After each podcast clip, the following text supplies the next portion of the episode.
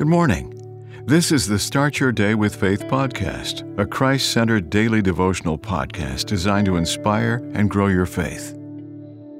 November 19th Showing Helper Kindness.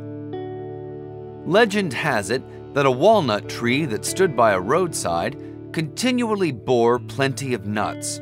Most people who passed by pelted its branches with sticks and stones in order to bring down the nuts.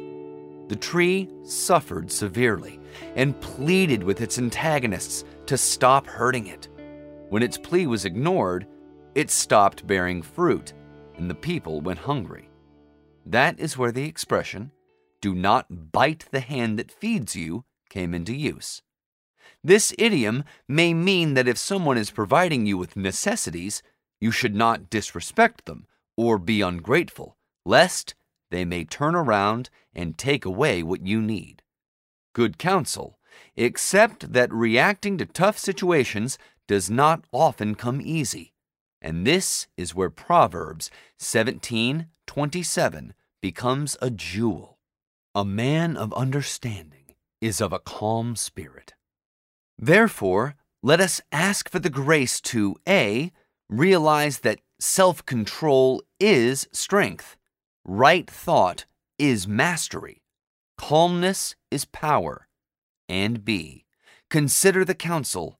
Be kind to those who help you.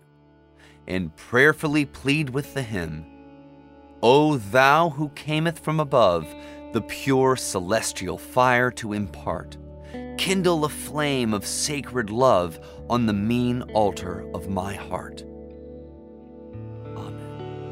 The Start Your Day with Faith podcast is a Christ centered daily devotional podcast written by Dr. James Panford Arthur, a published author of several devotional books. Subscribe to this podcast on your favorite podcast platform, and please share what you've heard today on social media. Start your day with faith. Copyright 2023.